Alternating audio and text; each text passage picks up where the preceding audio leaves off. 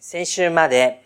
使徒の働きを学びながら、パウロがどのような宣教の歩みをたどったのか、そのことをご一緒に見てきました。ローマにまでたどり着いて、そこで宣教していた様子が最後のところに記されていました。で、今日からは、その宣教旅行の間に書いたと思われるいくつかの手紙の中身についてお話ししていくことになります。一番初めは、コリント人への手紙というものです。コリントというのは地名で、コリントの教会というのがありました。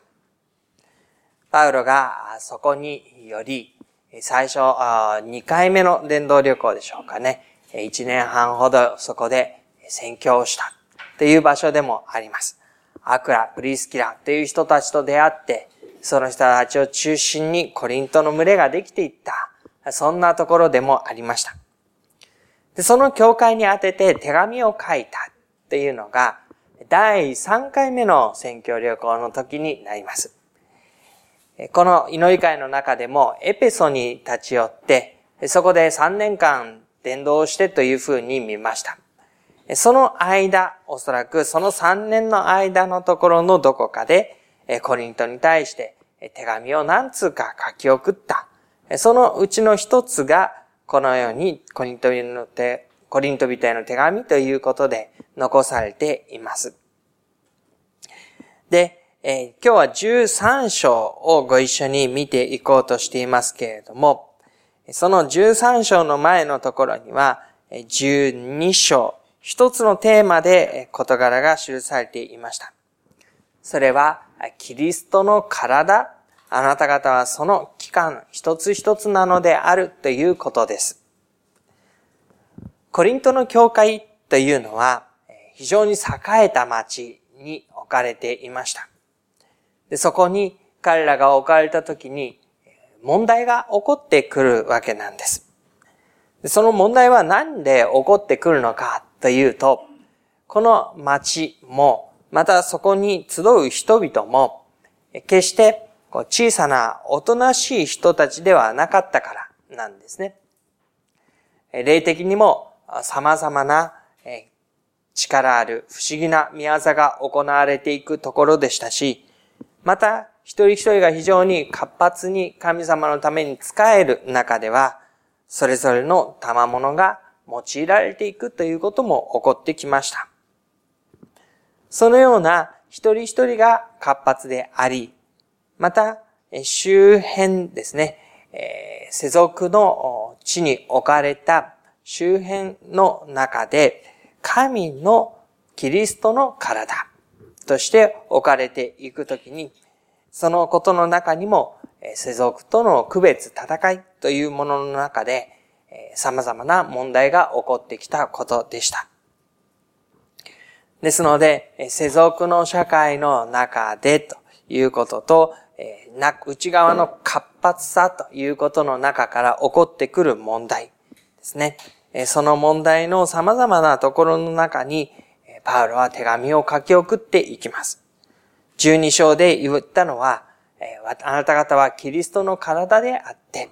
その歩みは一つにしているのではないか。もちろん、その一人一人の持っているもの、現れは様々である。おのおのそれぞれ違っている。でも、その違ったものが一つ一つ合わさることによって、分裂なく、痛みなく、一つの体とされることによって、その世は完成をしていくのではないかということが言われていたわけです。で、それに続く13章のところは、それに勝る、さらに勝る道を示してあげましょうという言葉に導入されて始まっていくことになります。13章の一節から、たとえ私が人の威厳や見つかりの威厳で話しても、愛がないならやかましい奴隷やうるさいシンバルと同じです。また、たとえ私が予言の賜物を持っており、またあらゆる奥義とあらゆる知識とに通じ、また山を動かすほどの完全な信仰を持っていても、愛がないなら何の値打ちもありません。また、たとえ私が持っているものの全部を貧しい人たちに分け与え、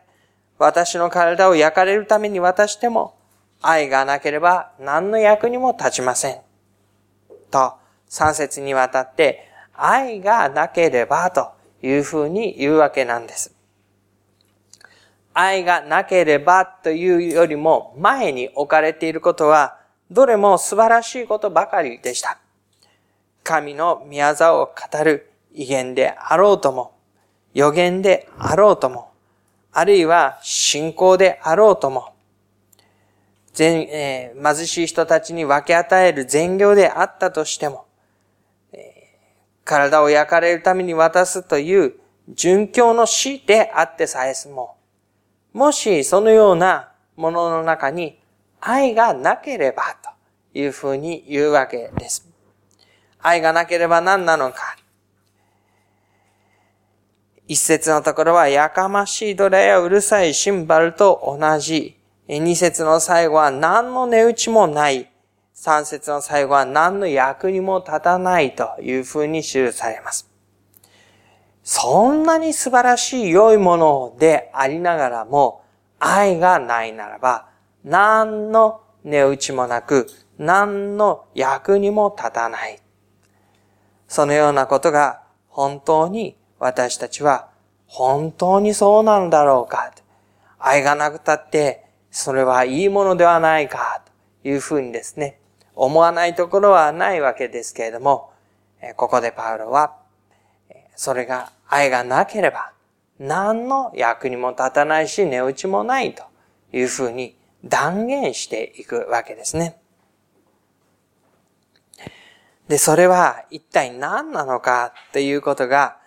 4節からの愛は寛容でありという部分を見ていくと、だんだんに分かってきます。4節愛は寛容であり、愛は親切です。また人を妬みません。愛は自慢せず傲慢になりません。礼儀に反することをせず、自分の利益を求めず、怒らず、人のした悪を思わず、不正を喜ばずに真理を喜びます。すべてを我慢し、すべてを信じ、すべてを期待し、すべてを耐え忍びますと出てきます。でそのような愛ですので、その愛がもしなければ、素晴らしい立派な信仰の歩みの数々も、良いものとして機能していくことがなくなってしまうわけです。愛がなければ非寛容になっていくでしょう。愛がなければお互いに親切にできないことになっていきます。愛がなければ妬みがあり、自慢があり、傲慢になる。愛がなければ、えー、礼儀に反してしまい、自分の利益を求めてしまい、怒りが湧いてくる人のした悪をいつまでも覚えている、不正を喜ぶ、真理を喜ばない。そういうものの中では、どんなに立派な信仰の歩みに見えるものであっても、群れを立て上げるものではなくなってしまう。いや、むしろその私の素晴らしい信仰がということによって、群れはズタズタボロボロに引き裂かれていってしまう。そのことを指して、愛がなければ何の役にも立たないのだ、ということが言われるわけです。おのおのそれぞれに分け与えられている賜物、信仰の歩みというのは、キリストの体を一つに立て上げるために与えられているのであって、愛というのは、他の聖書の箇所ですけれども、結びの帯として完全なものであると言われるように、その一人一人を結んで、キリストの体を完成していくために、書かざるべきもの、どうしても書いてはならないものなわけです。その愛ということがここに言われています。しかもその愛というのは、お互いの関係ということを最初言っていますけれども、それはやがてですね、真理、悪を思わず真理、不正を喜ばず真理を喜ぶというところにつながっていくわけなんです。お互いの関係の中で、その愛する、愛さない、受け入れる、受け入れない、好む、好まない、そういったお互いの関係ですね。そのことから発生して、何が正しい、良い、最終的に求められるべきことなのか。そのことまでを含んで愛というのは形にされ、実っていくものだと言います。ただ単に相手を受け入れるということだけではなく、その相手のところに、あるいは相手と自分との間に正しいことが実現していくことを求めることを含めて愛だというわけです。そのためにまず自分の側がなすべきことをなすのでしょうし、相手の足らざるべき、足らざるところを受け入れるということがあるでしょうし、その関係が良いもの、正しいものにされていくために、我慢、信じる、期待する、耐え忍ぶということが出てくるわけです。そのようにして、愛というものが、相手との間のただ単に円満なというだけではなく、相手との間に正しい完全なというものを求めるものであることがここには記されています。で、八節のところから愛は決して耐えることがありません。予言の賜物ならば廃れます。威厳ならばやみます。知識ならば廃れます。というのは私たちの知っているところは一部分であり、予言することも一部分だからです。完全なものが現れたら不完全なものは廃れます。私が子供であった時には子供として話し、子供として考え、子供として論じましたが、大人になった時には子供のことをやめました。今私たちは鏡にぼんやり映るものを見ていますが、その時には顔と顔とを合わせてみることになります。今私は一部分しか知りませんが、その時には私が完全に知られているのと同じように私も完全に知ることになります。このところで何がずっと言われているのかというとですね、えー、不完全なものから完全なものへ、子供から大人へ、ぼんやりと見ていたものがはっきりと、そのことが記されていきます。つまり、ここには完成のプロセスということが出てくるわけです。始まったものが良いものとして完成されていくまで、その歩みの中には一部分だったものが全体になっていくところがあり、不完全だったものが完全になっていくところがあり、子供が大人のようになっていく、成長していくように、あるいは鏡でぼんやり見ていたものをはっきりと見ていくように、そのように完全な現れということが出てくるわけです。で、愛というものが、その完全さを求めていくものであることを、このところは記しています。愛は確かに不完全さを許すわけです。相手を受け入れ、この状況を受け止め、その中でというふうになっていきます。しかし愛はそれでとどまることをせず、そこに良いもの、完全なものをもたらして完成されるまでの歩みをずっと寄り添い、付き添い、その中にあって良いものをもたらし続けていくことを意味していきます。そんな愛は決して耐えることがないのだと言います。完成の日まで、終わりの日まで、そのことが成し遂げられる日まで。で、そのことによって、愛によって完全なものが実現をしていく。その実現を待つ者たちである。13節こういうわけで、いつまでも残るものは信仰と希望と愛です。その中で一番優れているのは愛です。とまとめ上げられていきます。信仰と希望と愛。それは、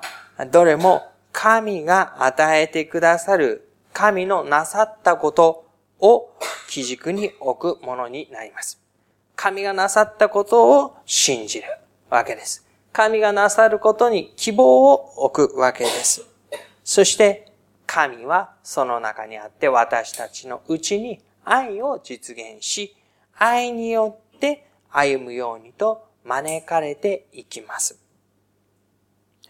神からいただくところの信仰であり、神からいただくところの希望であり、神からいただくところの愛です。その愛によって、私たちの歩み、私の歩みもそうですし、お互いの歩み、そしてその歩みを一つにしている群れの歩みもまた完成していくことになります。ここで、えー、少しまとめをしておきましょう。それは、愛というものが、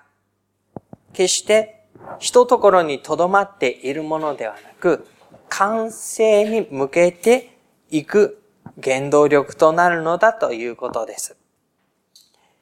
完成に、完全にされていくことに向かっての原動力としての愛というものがあります。その愛というのは、もちろん聖書の中で言えば、神の愛、キリストの愛が初めになります。神がこよなく人を愛し、救い主をお使わしになった。そのことによって救いを成し遂げ、人々を完全な神との和解に招き入れようとしている。その救いの働きかけを神の側から受けるに値しない私たちのために一方的に神の側から与えてくださっていることを指して神の愛というものが理解することができるでしょう。そして、その道に自らを従えて十字架にまで我が命を差し出したというイエス・キリストの愛もまた私たちに与えられたものです。イエス様は弟子たちに互いに愛し合いなさいと教えました。これが新しい戒めなのだと言いました。でその枕言葉は私があなた方を愛したようにあなた方も互いに愛し合いなさいというものでした。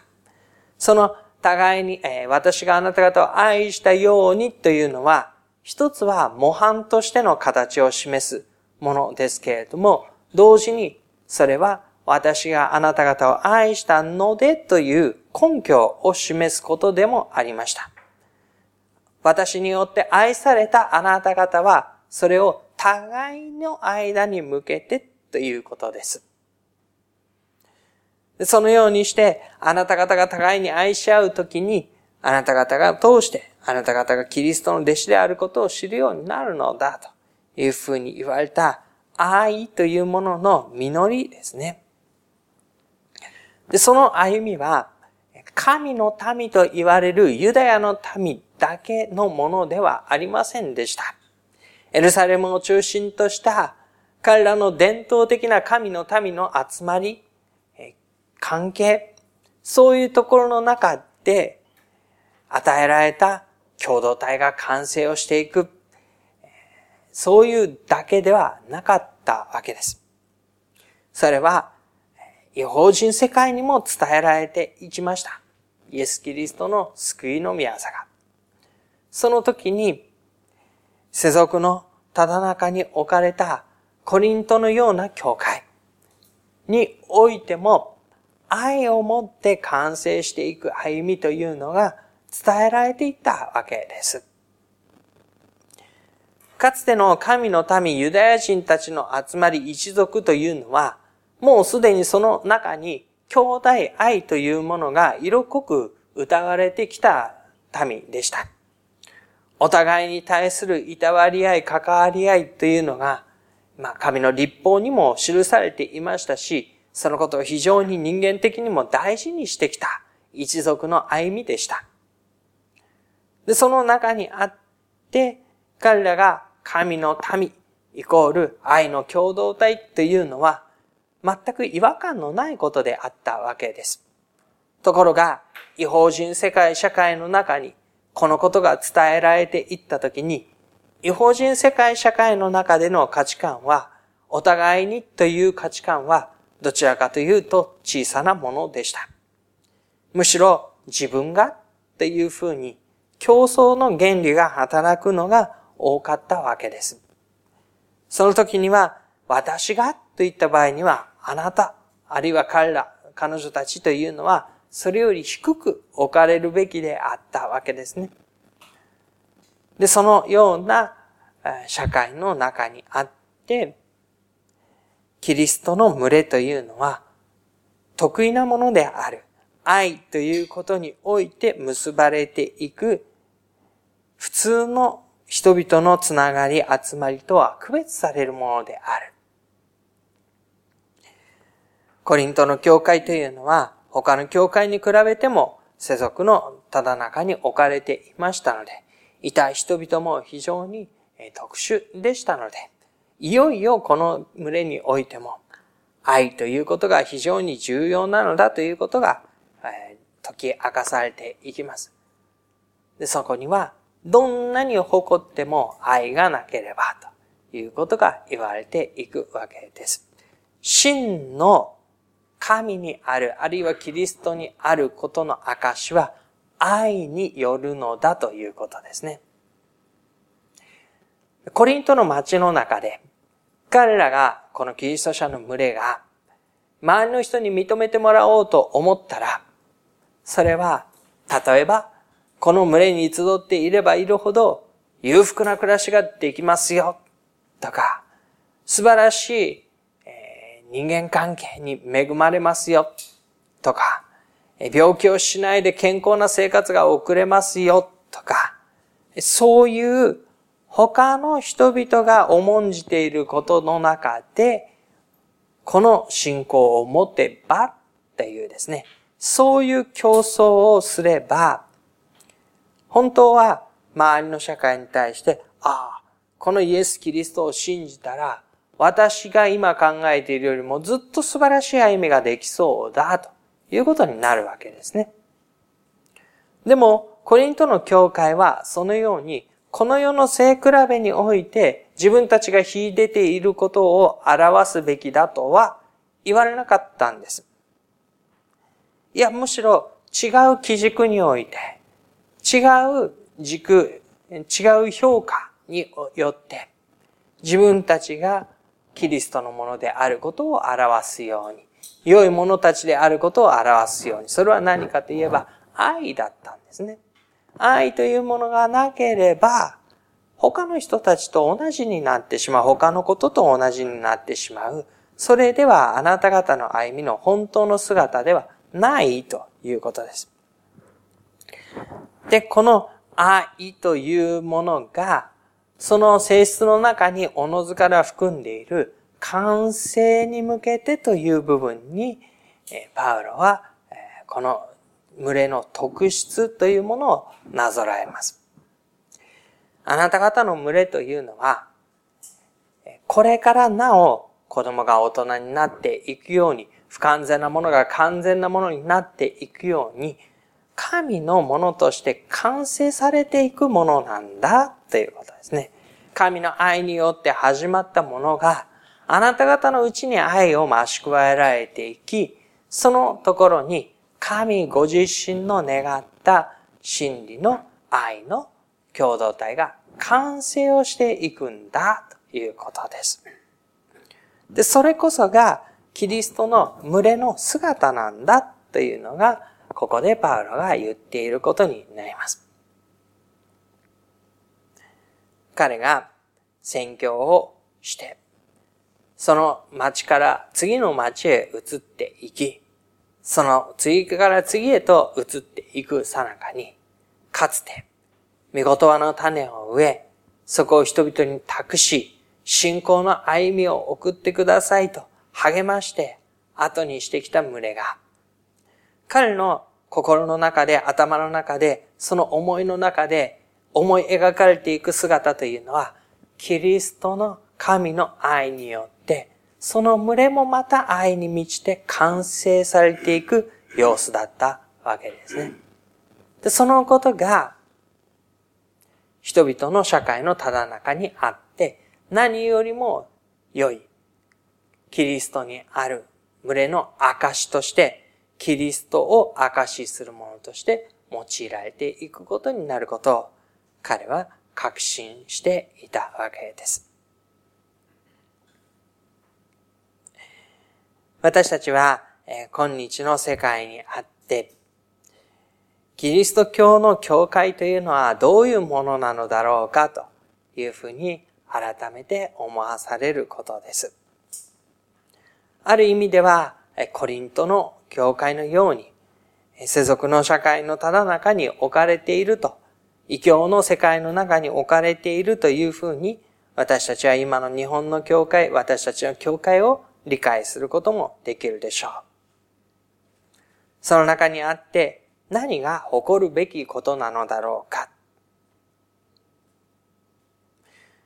私たちがどんなに信仰深く熱心な歩みを自分たちのためにしていたとしても、もし愛がなければというふうに言われている言葉には、私たちは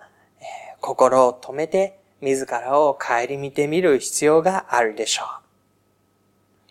そして、神の愛が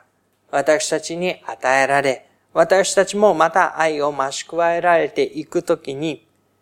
お互いを受け入れ、協力をし、調和を持ってということはもちろんのこと、そのに、さらに先に、神の愛の完全さが実現していくことを共に導かれていくことになります。私たち一人一人が神の手によって取り扱われていく中にあって、私たちのお互いの関係が神の手によって取り扱われていく中にあって、私たちとこれから出会う人たちとの関係が神との手によって取り扱われていくことによって、神の愛が完全なものとされていくことを私たちもまた求めて歩みたいと願うものです。神ご自身が愛によってこの群れを結び、そしてその愛を完成しようとしている。その宮沢を心に覚えて、期待を持って神の前に祈り、そして私たちがそれぞれの歩みに歩み出して参りましょう。しばらく黙祷をいたしましょう。